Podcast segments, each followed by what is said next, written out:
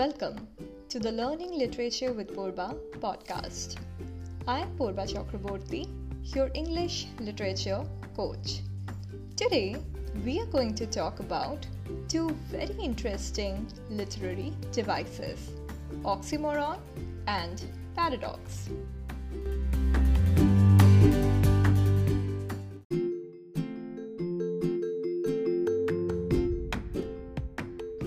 Let's begin with oxymoron. Oxymoron is a figure of speech in which two contradictory words appear together to create a single term. Let's take a look at a few examples. Bitter sweet, silent scream, cruel kindness, living death, virtual reality.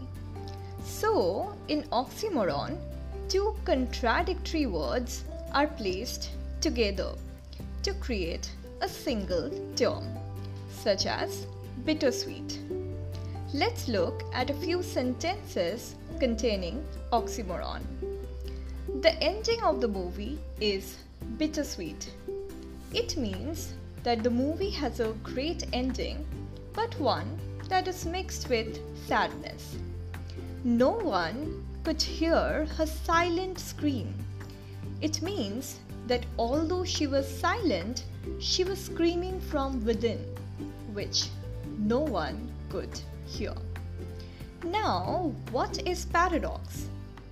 Paradox is a seemingly absurd statement that seems to contradict itself. The statement can be difficult for readers to understand at the first glance.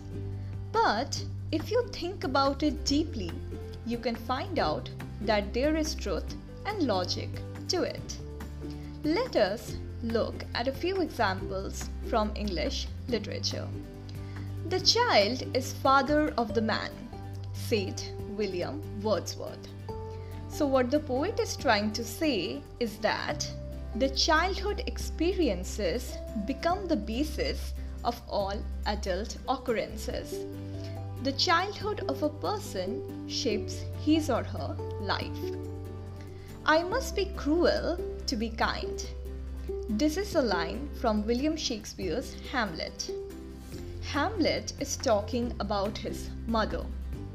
Hamlet says that he must be cruel to his mother only to be kind to her, to save her from going any further into sensuality and betrayal of her dead husband, that is Hamlet's father. It is similar to the ancient sentiment that harsh medicine is required for the best cure. Another example is from George Orwell's Animal Farm, where there is a sentence all animals are equal, but some are more equal than others. It means that although the government claims to treat everyone equally, it has never treated everyone equally.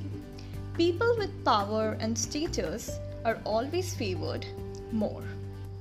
In literature, readers enjoy more when they are able to understand the hidden meaning behind a sentence. Therefore, paradox is widely used in English literature. So that's it for today's episode where we learned about oxymoron and paradox. Stay tuned for episode 4 on Thursday. If you like this podcast, follow us and share the podcast with your friends. You can also follow us on Facebook and Instagram. We are there as at the rate Learning Literature with Purba. You can also subscribe to our YouTube channel Learning Literature with Purba for interesting videos on English literature. See you soon!